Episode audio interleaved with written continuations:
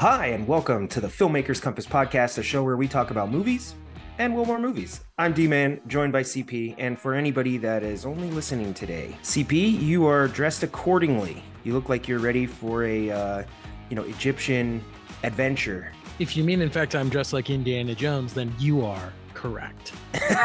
That's exactly what I meant. I guess I don't see a whip, but you do have the fedora, and your colors are on point. So well done. I try. You know, we we're trying to bring some effort to this podcast. So pretty exciting because apparently uh, Indiana Jones dropped this week, and you had the chance to see it. I have not, so we're going to talk a little bit about that later in the show, and that's pretty exciting because it's been you know about a decade, I think, since Indiana Jones you know last had a new adventure, mm-hmm. and we'll hear how that went. But before we jump into any of those discussions, CP, I just wanted to say to everybody, I hope you had a fantastic Fourth of July. Hope everybody got to enjoy some good food, some fireworks, and some of those great movies we discussed last week. Very true. Yeah, Ivor actually said thanks, guys, to our Fourth of July post. And CP, I was just going to ask you, did you do anything fun? Um, you know, I watched The Patriot and I grilled, watched some fireworks. That's that's pretty much what you do on Fourth of July. Yep, barbecue, fireworks, and I'm not going to lie, I did a late night. I put on Jaws. That was the one. I love Jaws. That's just such a good movie. So yeah, Fourth of July was a blast, literally and figuratively, and I uh, can't wait till next year. So on Twitter, Eric Drucker actually chimed in and said at Film Comp Podcast, and then he tagged you and me individually. He said, What are you guys watching today? Happy Fourth. And, and that was in reference to Independence Day, which Drucker, you're ahead of the game here. You know where we're going with this show, and I love you for it. So thank you so much. He said, uh, or he posted a GIF of Independence Day we did end up getting into a little bit of a conversation there about some of the Fourth of July movies. And Drucker, I hope you enjoyed that conversation on last week's episode. Now, CP, he did bring up something very, very important that we forgot to mention, and that is uh, Team America.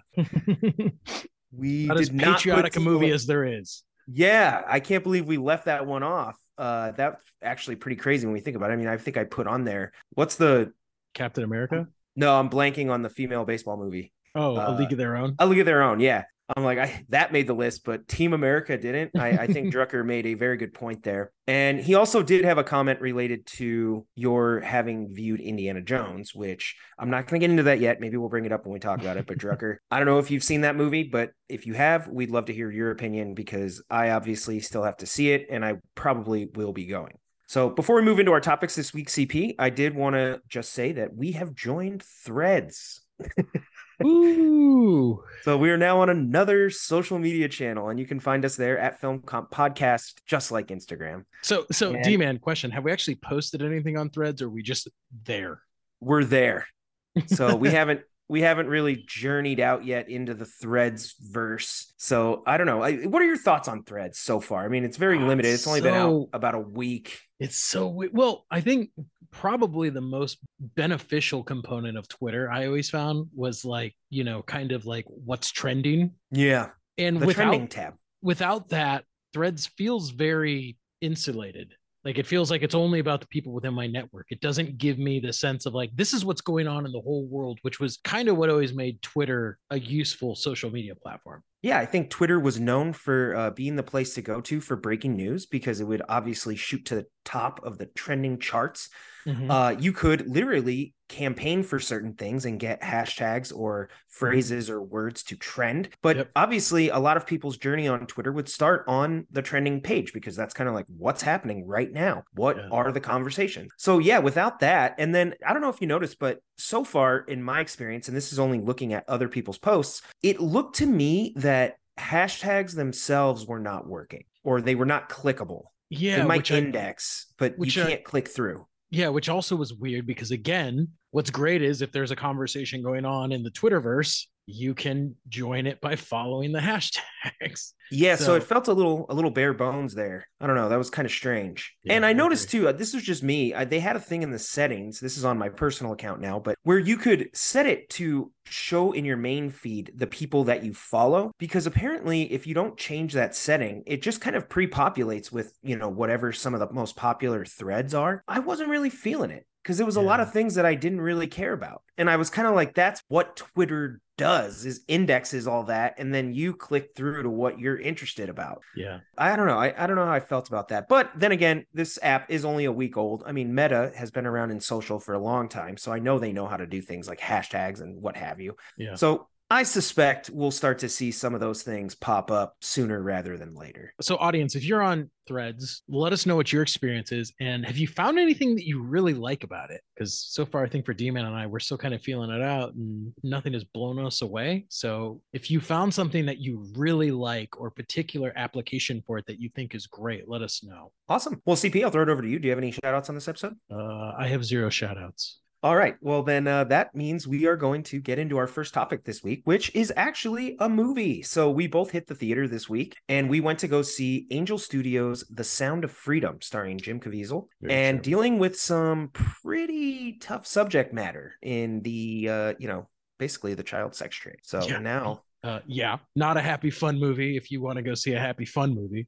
Yeah, so it's actually a movie that is interesting for a lot of reasons. But first of all, I just wanted to get your opinion. What did you think of the film? I mean, it's a heavy movie. It's dealing with a very heavy subject.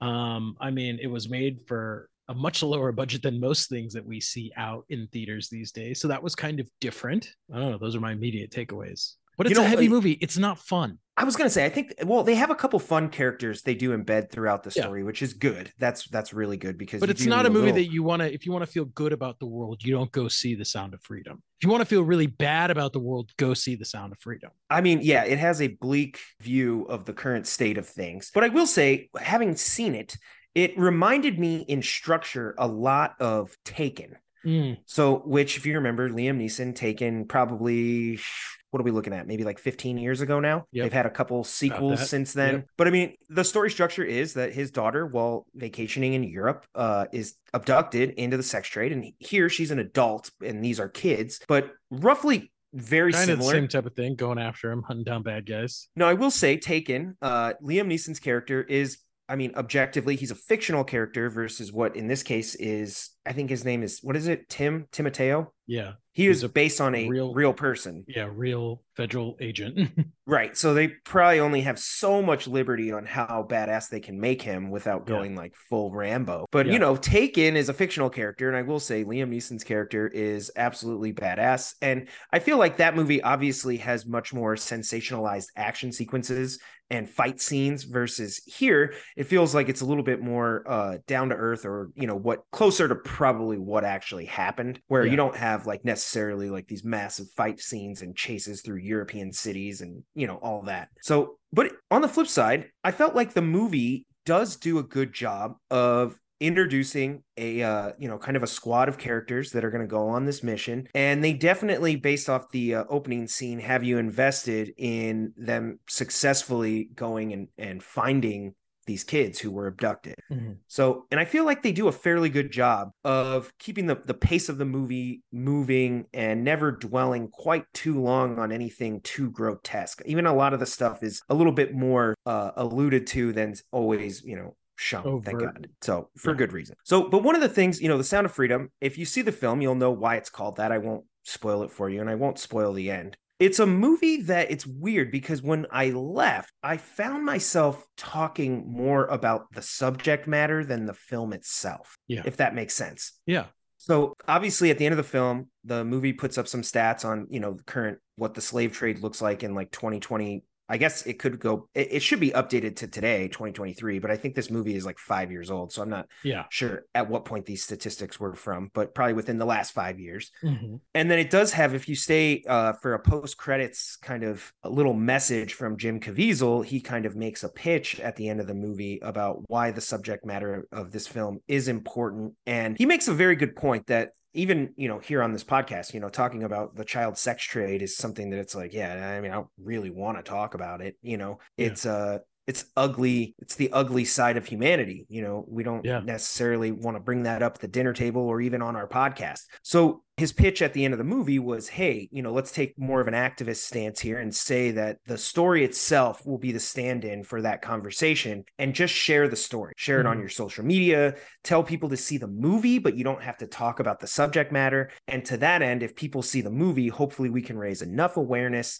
to hopefully enact some sort of change yep. in the future so i thought it was interesting because I, I really did get that vibe leaving the movie where afterwards i was like wow i can't believe all this crap happens like like you know you're like literally we were driving home and and above there's a train with freight and you're like who knows who's in there? You know? Mm-hmm. you don't know. Like that's what's yeah. crazy about this movie is it opens your eyes to like wow this stuff is happening and it's happening around you. Yeah. And so i found that how do i say it? I think when I look at this movie, if you were to take the subject matter, meaning child abduction, try, you know, slavery, all of that, and you were to just swap it out with something like, say, drugs, and instead of yeah. you know, going yeah. to rescue a kid, they're going to take down a drug dealer. Would this movie be as powerful? And I think no. I uh, think the movie hinges on that. So go ahead. Agree. Well, I think we've seen lots of movies about federal agents busting drug dealers and drug cartels, right? You know, yeah, bad traffics, boys. bad boys, right? We we watch Narcos. these movies. Miami Vice. They're they're financially successful in the box office, but because they're successful in the box office and we've seen them so many times, the message is not as powerful. This movie is, and probably part of the reason why it took five years to get distribution is there are probably a lot of studio execs that are like, I, I don't want to touch that. Like, who's who's honestly in good conscience going to want to go see a movie about kids being sold into slavery? Mm-hmm. No thanks. That's not a fun like you know that's not a fun summer blockbuster. But because of that, and because they went there and did and managed to end the film in a positive note, which I think is the other reason why everybody could sit through this film. There was this was a successful story in the end. But because of that, you know, we just haven't seen it as much. So seeing it makes the message more powerful, which is yeah, probably why the social action campaign is built on, hey, go get other people to see this movie and then we're all on the same page and we understand what's going on. Yeah and i feel like it's a movie that literally it's it's approaching that level. So like it wasn't on my radar when i went to go see it. I mean i i'd heard the you know the title the sound of freedom but i didn't know what it was about right? Mm-hmm. and my wife steph wanted to go see it and i'm like okay cool like i'm down you know there's tons of movies i want to go see that i'm like she's probably never heard of let's uh let's do it. So yeah, yeah. yeah i'm like all right let's go. So we go and you know, it's funny because it, it does feel like a movie that's approaching that level of like social consciousness. I'm starting to see it pop up in places like Fox News and uh, some social media feeds where it's kind of like, you know, if you don't go see it, people are kind of like, you're kind of an asshole. you know like you should just because like right like it's yeah, it's almost like yeah, yeah. that uh either or meaning like if you go see it you're a hero but if you don't apparently you like support slavery you know yeah. yeah. yeah you know like eh, so it's like approaching that sort of zeitgeist in our in our cultural discourse right now where it's kind of like they're we're, we're not shaming people to go see it but it's kind of like you probably should mm-hmm. Mm-hmm. and i don't know i was going to ask you like do you think that's kind of a good activist plan because i feel like uh, uh, obviously when you just read people's reviews and you read you go to rotten tomatoes anywhere i mean the commentary about the movie is overwhelmingly positive meaning i don't get the sense that anybody's shaming anybody. They're just like it's so good you should go see it. It's on social media where you start to get these influencers that you know start pushing that narrative. You think yeah. that's the right way to go? I don't know I mean, it's tough to say. I think part of it is, I mean, we've seen this is not the first film that we've seen kind of embedded with a social action campaign, right? In in 2004, Participant Media was launched, and every film of theirs has a activist, a social activism component to it. The difference is a lot of those are sign a petition, you know, send this to your congressman, things like that. This is a very easy message because all the filmmakers are asking of us to do is we don't have to go online, we don't have to click any URLs, we don't have to donate money. They just want the audience to make sure that other people go see it so that we can all share the story and all be understanding of what's going on in this world that we have very little knowledge of because we intentionally don't want to look in that in that corner right yeah. So I think it is really successful. And I mean, on that note, we can go ahead and kind of spread the message that was also included in the message at the end of the film, which is that if you do go to the Sound of Freedom, you just go to Google, type in the film, find the official website. They do have uh shareable ticket options as well mm-hmm. as I believe, depending on which markets you're in, there are free tickets available. Yeah. So which is interesting because they really they just want people to see it. They want Mhm. the conversation around this. Not even the conversation, I think just awareness. Yeah. Like, hey, if we can if we can raise awareness, and I think if the box office profile can get high enough, meaning the movie does make enough money, it's also proof that people care about this issue. Yeah. Right. Yeah. And so you can point to that and say, like, hey, this is, you know, this is a Yeah. big deal and it needs it needs backing from, you know, big money and pol- like political places. Yeah. So that was interesting. It just reminds me a little bit of like it, it's funny. It's another Jim Caviezel movie, but it like does it remind you a little bit of like social, uh, uh not social, uh, Passion of the Christ? kind of in the same way how there wasn't a lot of marketing behind the film on like billboards and commercials and trailers, but it was totally word of mouth, people saying, "Oh, you should see this movie." Yeah, and I kind of got the sense that if you were like you know Christian or Catholic or something, and maybe you know uh, any other religions, just because it would be an opportunity to you know kind of see this story. It, it I don't know, it was, it was weird because I do remember at that time kind of feeling like you know I don't want to get into religion here, but like literally it felt like there was a little bit of pressure maybe from certain religions. Like if you were part of that religion, it was like you should probably see it Mhm. like you should support this movie and you know it's kind of like a must see for christians so like if you haven't like you're missing out like i said I, I don't think they were getting to levels of like shaming people but it just felt like there was a little bit of extra pressure on you to be like you should in you know good you should care like, about this. yeah, you should go see it. And so it's weird because yeah, I, I feel like this movie, that's like the major takeaway that I had was like it, it's so built around the awareness and whatever, you know, the the causes associated with the film that it was interesting because yeah, it was weird. Like, you know, do I think this movie would necessarily be voted, you know, for like best picture? I don't you know, like I said, I think the subject matter definitely evokes emotion, which is good. And I thought all the performances were good. You know, Jim Caviezel does a great job. He's pretty stoic. As is it Tim Ballard? I think that was his name. I think that was his name. Yeah. Yeah, Timoteo in the movie, and the kids' performances were stellar. I mean, the people who were villains, you definitely hated them. So I feel like you know it was it was well rounded. There was a couple moments of comedy in there that I thought they hit. So generally speaking, I thought it worked. I just I don't know if I you know it's definitely to me it didn't feel like a best picture nominee or anything, but you know glad to see it crushing it at the box office. Which on that note, CP, if I'm not mistaken. It may have been for one day, it may have been for one weekend, but it did beat Indiana Jones. I believe it did for the weekend, which blows my mind. That is remarkable because you're going up against, you know, a an established IP and all of the marketing and prowess of Disney and Harrison Ford and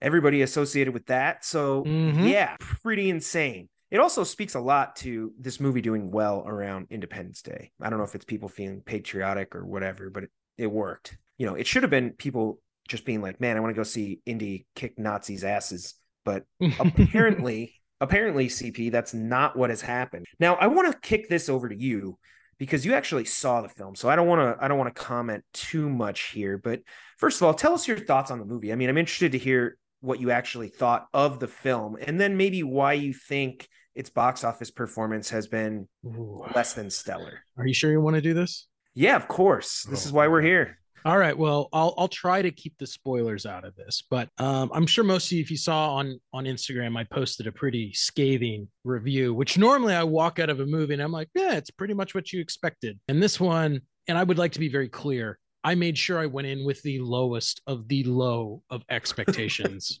And just so you It's have an idea that. of how bad it was, halfway through the movie, I found myself on my phone shopping Amazon in the movie theater, which, yeah, I was like, wow, this is a bad film. And I think part of it comes down to just a few things. It was abundantly clear that the filmmakers did not understand what an audience wants out of an Indiana Jones movie. Interesting. You would think they'd be right on that. That's that's what I would think.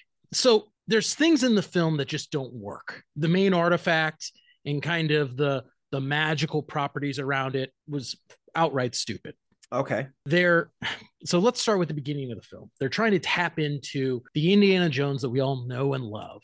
They Mhm. give us a de-aged Harrison Ford who is running on a train fighting Nazi. I'm like, okay, Okay. this works, right? Like, I mean, you know, the Last Crusade starts with with Indiana Jones running across a train. We spent two indie movies fighting Nazis. Like, let's let's give it again. This is probably a worthwhile attempt. The problem is the de-aging technology is really bad. and it looks like Harrison Ford is straight out of an Indiana Jones video game. I just can't believe that. Like, and, I think that's crazy, dude. And so we have this youngish Indiana Jones, but his voice is still 80 year old Harrison Ford, kind of that gruff and raspy and not powerful you know, kind of like like uh, so they, uh, Indiana Jones voice that we're using to of, of the confident, cool, the guy who's always going to beat the Nazi. Dude, they should have just run Indy's voice from like Raiders of the Lost Ark through one of those like AI synth- synthesizers. Like they did on on Maverick with Val Kilmer's voice, right? Yeah, just like have that come out the other side. I'm sure the AI could do a better job than Harrison Ford yes. of his younger yeah. self. And it just didn't work. So then when we dive into the movie, part of it is the fact that Harrison Ford is really, really old, but he doesn't okay. do the Indiana Jones things that we want. He's not running around really punching people. He's not truly getting in the caves, you know, solving the puzzles to collect the artifact right? He does a lot of running, which is an 80 year old with probably a heart condition, I just didn't buy outright. But on top of it, there's really weird chemistry with the rest of the cast. Most of these characters are not people who, as an audience, we have attachment to, but even as Indiana Jones, it doesn't really seem like he has true attachment to them. Okay. It just doesn't work. And I think the biggest problem that I saw from the film was this. I felt like the filmmakers were under the impression that Harrison Ford, how do I want to say this? Let me make sure that I'm phrasing this correctly. I feel like the filmmakers were under the impression that Indiana Jones is Harrison Ford, but really Harrison mm. Ford plays Indiana Jones. Mm-hmm. You got to clarify. I'm not 100% so, sure on this. I think that in what who Indiana Jones is is the fedora and the whip. Okay. He is a character like James Bond, a character like Batman. It doesn't really matter who as an actor is portraying them, we are invested in that character, right? We want to see Indiana Jones in his prime, the guy who's going to give it all, who who's win at all costs, saves the day, you know, doing the daring brave thing that we all wish that we could do. Even better, mm-hmm. set it in kind of this 1920s, 30s world. Okay.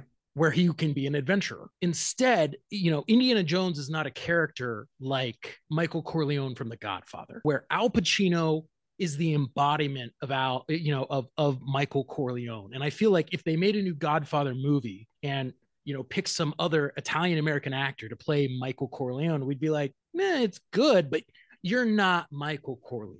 Okay. And I, I, I, I mean, I feel like they're it, thinking that Indiana Jones for us has to be Harrison Ford. And I'm like, no, Indiana Jones is someone who's brave and courageous, who doesn't give up, who wears a fedora and uses a whip. He could be anyone. And my point to this would be we saw River Phoenix play young Indiana Jones in The Last Crusade, and most people were very pleased with it. Yeah, yeah I liked it. I it didn't it matter that it was a different actor putting on the mantle of Indiana Jones. Sure, we got Harrison Ford, and he was great. And I'm willing to bet that when they recast him someday, there will be some younger actor who will be like, he's good, but he's not Harrison Ford from the 80s, the guy who is, you know, who gave the quintessential Indiana Jones performance. I feel like they rested so much on we need to get one more movie with Harrison Ford. And I think that the approach would have been let's just make the best indie movie we could.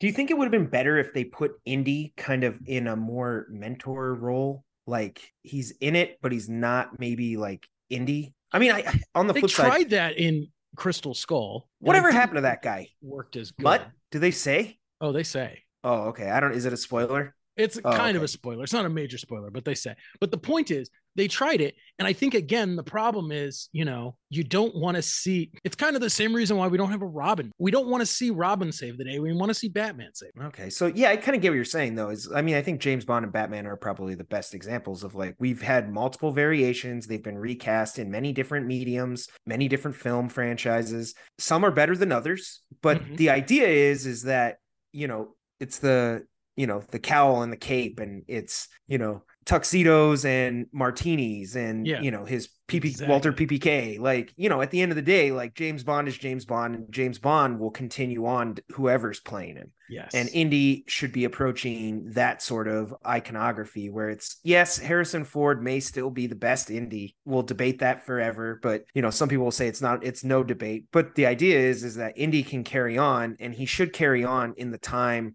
that Indy is the adventurer. because I mm-hmm. think, you know, you had kind of mentioned how, you know, like the 1920s, or even if you're, you know, looking at like the era of the Nazis, right? If you go too far forward in time, you start approaching new technology. You start approaching, I mean, essentially, you start approaching the mummy, you know, like, well, I think a like a more modern is, day take like, on like look at if you compare it to the mummy franchise, right? We had a great mummy movie set in the 1920s and 30s right with brendan fraser where he's running around in in in you know this era of adventuresome. And we yeah. had a mummy movie with tom cruise that takes place in modern day. And one of them sucked and one of them is amazing. And i think there's a lot to be said about these types of characters can only truly work in a time and place where we give them the tools and the freedom to be those characters right? We don't see a lot of modern day westerns. They're rare but most of the time, when we want to make a good Western, we got to set it in the, you know, the West, the old West. Yeah, I mean, maybe Catwoman, but you just don't see a lot of whips in modern day, you know, a modern day take on a weapon. It's like there's yeah. just they're too advanced for the whip, yeah. you know? Yeah. So so but it works great. It works great back then. I mean, I you know, here's the other thing though. When it comes to Indiana Jones, it's interesting because this is not Spielberg and it's not George Lucas. Who was this James Mangold?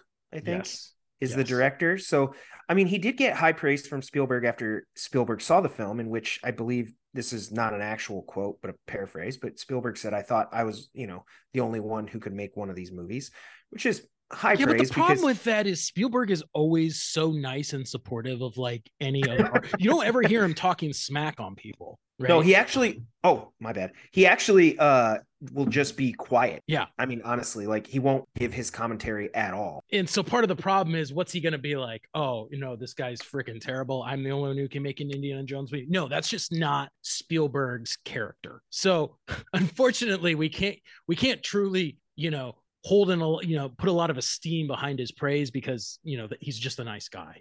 So the two questions I have for you then, I think you answered it, but why do you think they made this movie? And I think your answer was Harrison Ford is like getting too old and we won't be able to do another one if we wait too long. So we should make one. Mm-hmm. Well, he'll still be in it. He'll still be indie. And two, do you think I mean it would have been better if like Spielberg had just finished out all five? Well, I think there was something unique about the original trilogy in the sense that the style was very, you know, was, was uniform. The visual style was done all practical effects, right? It was mm-hmm. Spielberg's directorial style and George uh, George Lucas's writing style, which the the fourth one, and now I really want to go back and rewatch it because I wonder if see after seeing the Dial of Destiny, if you know the Crystal Skull is as bad as we remember it now. I don't because remember maybe, fondly. Yeah, you know, what looking at it again, maybe you're like, well, we could have gotten worse, and now we know what worse looks like. I think that there is something to be said about the Lucas Spielberg connection. I mean, these are two of the greatest storytellers of all time working on this particular project. And there is something to be said, I think, for that visual style you're talking about. You know, a great example again is something like The Godfather. I think Godfather 1 and Godfather 2 are adhering to the same film language, the same style. Uh, and then you go to Godfather 3 and it just feels different. It looks a little different. The way they film it is a little different. It doesn't it feels like that's why everyone always puts the third one like over here. Like it's not inherently like a bad movie, but it doesn't feel like a continuation of the first two. I think you're you hit the uh, nail right on the head. It's the film language. When we watch the original Indiana Jones trilogy, there is a visual style that's cohesive, and I think part of what makes the crystal skull so sort of offensive to us is that it's it's this very digital CGI heavy movie and we're like that's not what indiana jones was. Indiana jones is people hanging from the bottom of trucks you know yeah. getting pulled down dirt roads and jumping between train cars. That's indiana jones. You know i think we've seen a similar thing with the with the star wars trilogy then the prequel trilogy and the sequel trilogy right? When you start changing what fans are used to expecting out of the franchise suddenly they're very wary and and upset and disappointed because this isn't what they're used to. Yeah, I think Star Wars is actually a great example because I think if you go through all three trilogies, so you have the established film language of the original trilogy, you go to the prequels, George Lucas is still using the actual the same filmmaking language, but he added all this CGI and all this mm-hmm. stuff on top that adds it, it makes it feel different. And then you go to the sequel trilogy and they're not even actually speaking the film language anymore because if you actually watch Star Wars, I mean George Lucas uses very basic filmmaking techniques, establishing shots, right? But he doesn't have a ton of camera movement, and uh, he saves that for you know dogfights in space and stuff. But mm-hmm. you know, generally speaking, like he he's using fairly basic cinematography. And then you go to like the sequel trilogy, and they're using a lot of sweeping camera movements. They're you know f- tracking. They're doing all these different things that you know George Lucas didn't really do. And then it's funny because they want to go back to that kind of almost practical effects with you know CGI on top of it, mm-hmm. trying to speak that film language, and that didn't fully work either because it feels yeah. a little out of place. It, you know, you're not speaking right exactly what George Lucas did, and so I don't know. It's fascinating, but anyway, yeah, no, I mean, I think especially with indie, you know, one of the things that stands out to me is you mentioned right at the top of your review. There's a, a, a sequence on top of a train, but you said it has kind of like a CG feel to it. Yep. And it's weird because I think when you're doing practical effects and, and stunts, one of the things that happens is is when things are fantastical, say Jurassic Park, right? Dinosaurs. Yep. yep. You know, there's no dinosaurs today, you know, whatever. We don't know exactly what they looked like when they, you know, ruled the earth and all that. But our our brains allow for this fantastical to enter the frame and we're yeah. wowed by it because it's something we can never see. But when you have a guy on a train or you have a guy hanging, you know, off the back of a truck, we know what that should look like. Yeah. And if CG, the stakes just drop dramatically because we're like, that's just, I mean, it's not real. Yeah, right. Like it doesn't work. And I think that's one of the reasons why something like, you know, Top Gun Maverick did really well. There's a lot of aerial dogfights and there's a lot of plane sequences in various different movies, ranging from war to, you know, uh, just action film. And when you look at Top Gun Maverick, because they they worked so hard on the cinematography to make it really feel like you're in you know you're with them on this mission uh it feels spectacular because yeah. you're like holy yeah. crap this is probably what it would be like yeah and they succeeded. But yeah, if you have any of that CG element for what I would consider to be kind of, you know, something that could happen to any of us realistically, you know, if I had a whip and got pushed off a truck, but I'm hanging on by this whip, I know, I, I, I think I know what that would look like. you know, and then like you said, I mean, it's almost, it's almost in a weird way, a little bit of a bummer that they're doing, say, a train sequence or on, on top of a train sequence when it's like, ah, they've already done that in Indy. Mm-hmm. And now mm-hmm. You compare the two and you're like, they probably did it better back in the 80s. Yeah, right. 1989 so, was better than 2023. Like, yeah, you know, like, so I don't know. It's it, it's interesting. But before we move on to our next topic, which we were kind of already leaning into, but we'll get to it. I wanted to ask you about the status of like Lucasfilm and Kathleen Kennedy. Last week we talked a little bit about Pixar and the state mm-hmm. of Pixar. Mm-hmm. Now now we're looking at, you know, uh, a lot of the Star Wars movies haven't maybe they've done well at the box office, but they haven't been received that well by fans. And now you have Indy 5 coming out. It's underperforming at the box office and also isn't being you know, universally loved by the fans. So it's interesting because, you know, Kathleen Kennedy, uh, I think, who is a fantastic producer. Uh, she's had a ton of praise. She's worked on some great films and has praise mm-hmm. from both Spielberg and Lucas. So I have no mm-hmm. doubt that she's great at her job. I'm just wondering when it comes to this IP, is she, do they need like another creative person, like a buffer? Because it doesn't seem like you you you have like this five star IP, but they're not knocking it out of the park. Something kind of has to change, I think. I don't know if she has to be fired or anything, but you know, I'm not calling for it. But I mean, I do think well, there's a lot of something's not you know, working. Speculation on the internet that she's going to be fired, and a lot of people are calling for her to be fired. I think the problem is this. Lucasfilm was originally helmed by George Lucas. George Lucas, whether you like him or not, is a visionary he's been pushing the limits of cinema, the ways that we make stories, and the types of stories that we tell, right? Like, yeah. You can't like whatever your criticisms are for Lucas, you can't criticize him for being a game changer and a visionary. And the problem is, I don't think Kathleen Kennedy is a visionary. She's a successful okay. producer. She yeah. made some great movies. I know.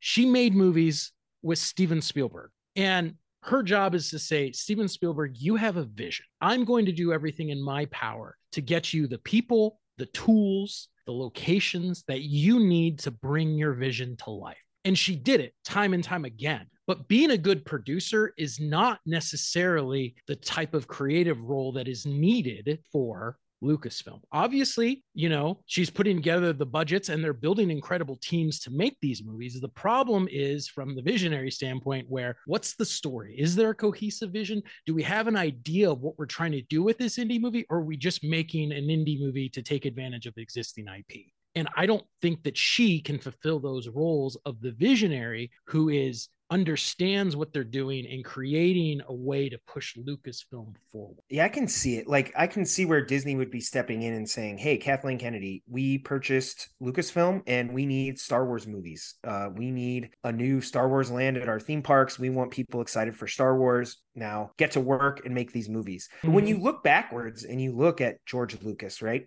If you actually look what he was doing look at what he was doing with like the original trilogy and then even the prequel trilogy. I mean, he's deconstructing the hero's journey. He's trying to see if he can create a modern myth and modern motifs. He's playing around in this sandbox and, and really seeing if he can kind of deconstruct how all of that works and then rebuild it in his own vision yeah. successfully. But the, yeah. it's like the guy's on a mission yep. and he's he's really trying to do something here. And I think a lot of times we take that for granted. And yeah. it's funny that I guess now this is coming up because you had actually sent me an article about George Lucas that I think was titled something along the lines of like, we owe George Lucas an apology or something. I don't know if you want to just summarize the article, but essentially well, they're like, he got demonized and 10 years later, 20 years later, after some of these things that people hated, which the author specifically points to the prequel trilogy and, you know, yeah, the Crystal well Skull, Indiana Jones movie, he's like, you know, as we're looking at it again, once upon a time, we thought, George Lucas, how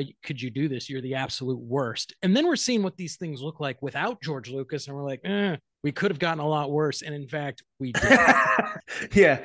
Wow. It was it was pre- we had it pretty good and we didn't know it. Yeah. So and it's crazy too because like you said uh you know he kind of alludes to the prequel trilogy and now i mean i think the prequel trilogy is not that hated by star well, wars fans. i think most star wars fans now consider revenge of the sith to be one of the best star wars films. Yeah like it's up there and i think people's memories of it have now that may be a little bit of a nostalgia effect which you know what a powerful drug over time i think people are starting to look back on those and realize the depth that was there and what he was really going yep. for now did lucas knock the prequel trilogy out of the park i think the same way he knocked the original trilogy out of the park Probably not. There's some cheesy dialogue. There's some decisions that were made. Maybe we'll we'll dive into that on a different episode. CP. By and large, George Lucas was trying to do something. So I always got to applaud the man for like even the prequel trilogy. I'm like he was he had a story he wanted to tell, and he did tell it. You know, in retrospect, I mean it's it's not bad. No, so I definitely I, agree. I love the prequels. I know so, you do. I have two questions. Yep. One, I gotta I gotta ask: Is the Dial of Destiny at least cool? No. Oh, so that I mean, okay. It's it's like on Crystal Skull level, which is, you know, part of what I think is cool about the original trilogy is we're going for these actual kind of uh, you know, objects from lore. And yeah, it's okay. cool seeing Indiana Jones be the guy to get. Now we're kind of going with these other weird like pseudo alien, alien technology things that are, you know, just feels like a bit of a stretch.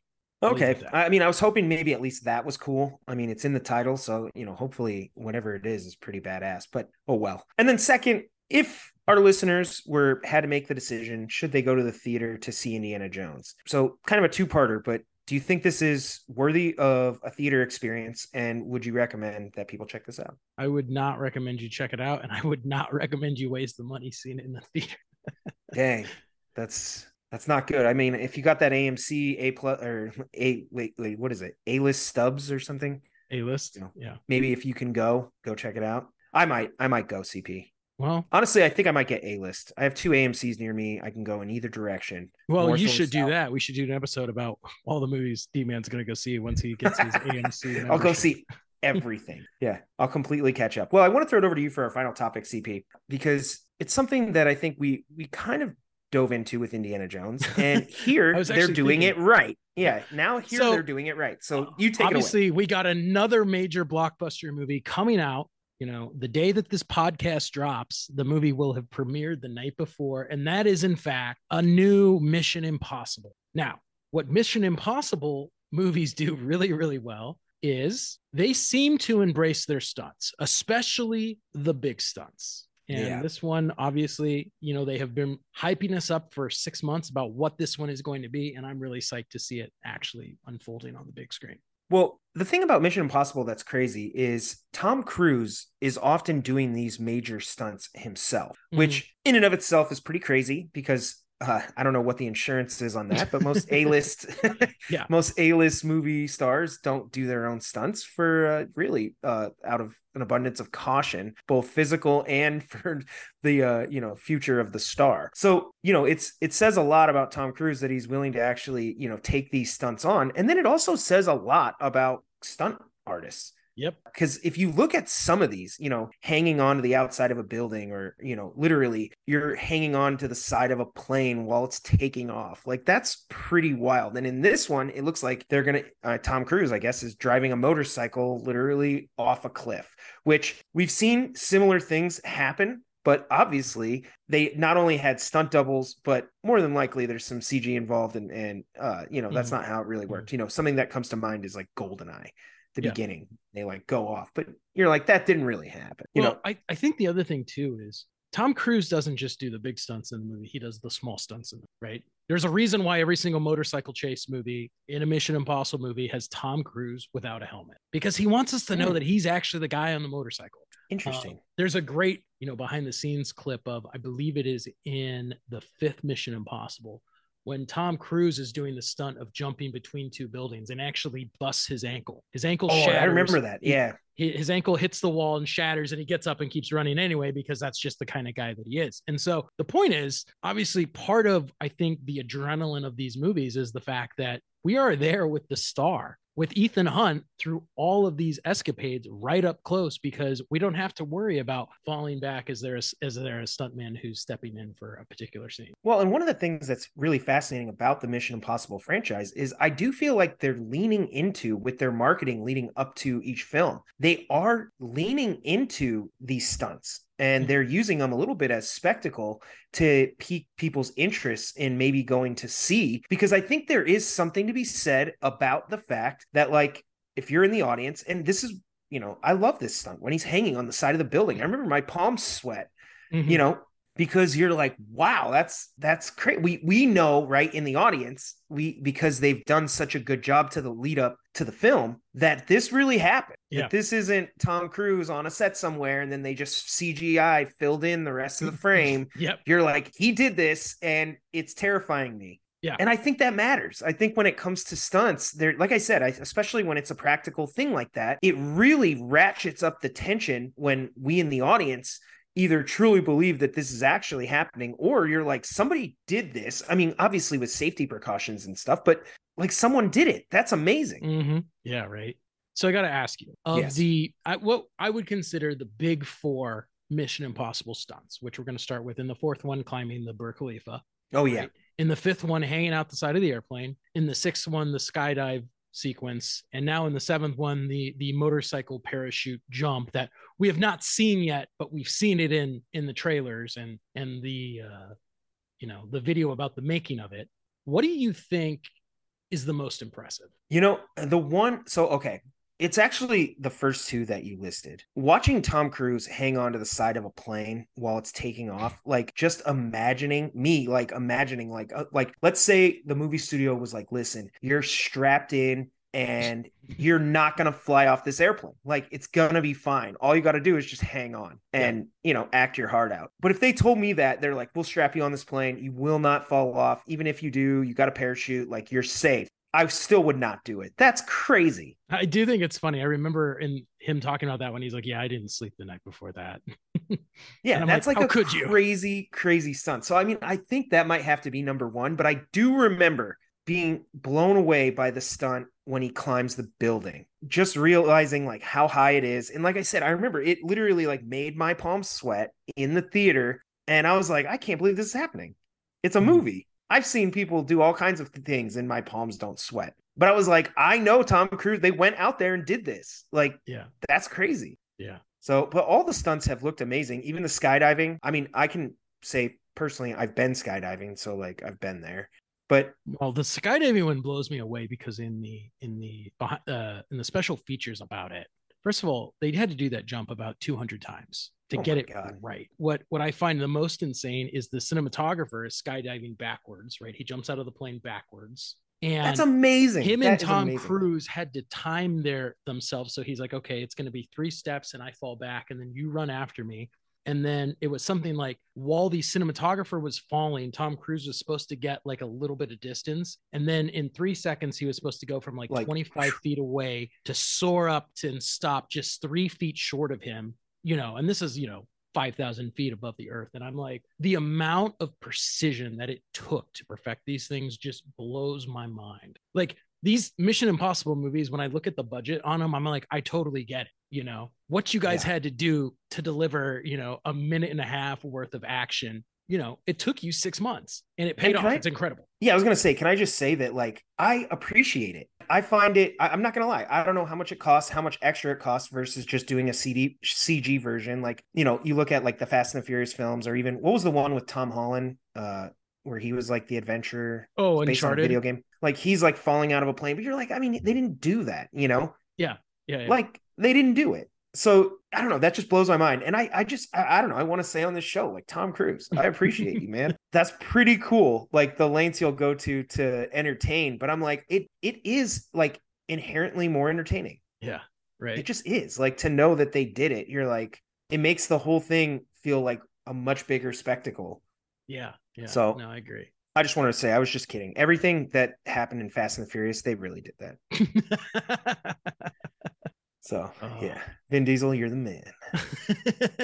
but yeah, um, and based off of early audience reviews, apparently, you know, Mission Impossible: Dead Reckoning Part One is supposed to be incredible. I think I know, probably I the go. worst part about it is that it sounds like the only Mission Impossible movie we're getting about after this is Dead Reckoning Part Two. And we'll then my understanding is Tom Cruise is like, I'm done, which I can't really think he will be because he's been doing these movies for like 30 years now. But if he is, that it is a, such a shame. It does remind me of like Fast and the Furious in that regard, where like if you go back to the original one, it's so different in tone and style than yeah. like yeah. the new ones. Yeah, like I mean, you look at Fast and Furious, it's like about drag or street racing. And, yeah, like, yeah, yeah. LA culture and all this stuff. And the new ones, they're like globe trotting, you know, action space. heroes. yeah. like they're everywhere. Yeah. You're like, this is crazy. You know, kind of has that feel where it's like this franchise. I think it was right around the fourth movie. Is that correct? Where it kind of like took on a different direction the fourth or I, I, think the fifth one is really where it's like because that's when they go to Brazil. Yeah, one of them in there. Yeah, they like totally change. Like he gets this new team around him and like all mm-hmm. this stuff, and then they like now it's it's in its current form. CP, I didn't hear you answer. Of those four, which one is your favorite? Ooh, um, as I said, I think I have the most appreciation for the skydiving one after learning everything that was involved in getting it. But I still think the creme de la creme of all movie stunts is hanging outside of an airplane because That's, yeah, it's pretty gnarly. I mean, like I'm with you. I would not do that for any amount of money. Yeah, I'm like I don't know if I'd skydive 200 times, but I have done it once. Yeah. So like you know, I don't know. I guess I would. You know, I I don't. I wouldn't hang out of that building either, though. Who knows? But yeah, I think yeah, I think the plane one is probably my favorite. That or the building. Those those two are just incredible. But yeah, I mean it's it's a lot of fun, and it's actually one of those things that's a little bit of a letdown when you know in the same episode we're talking about Indiana Jones and Mission Impossible, and I feel like Indiana Jones, obviously not with eighty year old Indy, but if you're going to do an Indy film, it, it, stunts should be a part of it. Mm-hmm. They should no, be doing some cool set pieces, some really cool stuff. It's like uh, they're they're going a different way now. They're they're not embracing that as much anymore. Yeah, it's just a shame. So, but that's okay because we got Mission Impossible. Yeah. So, audience, if you're gonna, you know, let us know if you're planning to check out Mission Impossible, or actually by the time this episode's dropped, if you have seen Mission Impossible, because obviously I'll post my review, and I'm sure Dean will share his thoughts too. Yeah, well, I mean, if I get that A list for AMC, I might go see all these movies. Just take a day at the movies. I don't know, watch, go watch three of them, and then I'll do that on a Saturday, and then come back on Sunday when the week reboots. you should do that.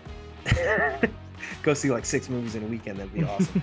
well, listeners, everybody tuning in, thank you so much for uh, checking out the podcast. We really appreciate it and hope you enjoyed the show. You can follow everything for the podcast at filmmakerscompass.com. And we are now on threads, as I mentioned at the top of the show. Woo-hoo! So no posts yet, but we'll be on there soon and hopefully engaging with all of you. So look forward to that. You can find on filmmakerscompass.com a feed of all the previous episodes as well as all of our social media links, which are at Film Comp Podcast or Film Comp Pod. So you can follow me at Big Kid D-Man and CP. You can follow me at NDCal5. Thank you for listening to this week's episode of the podcast. We will see you back here next week. Until then, keep watching movies.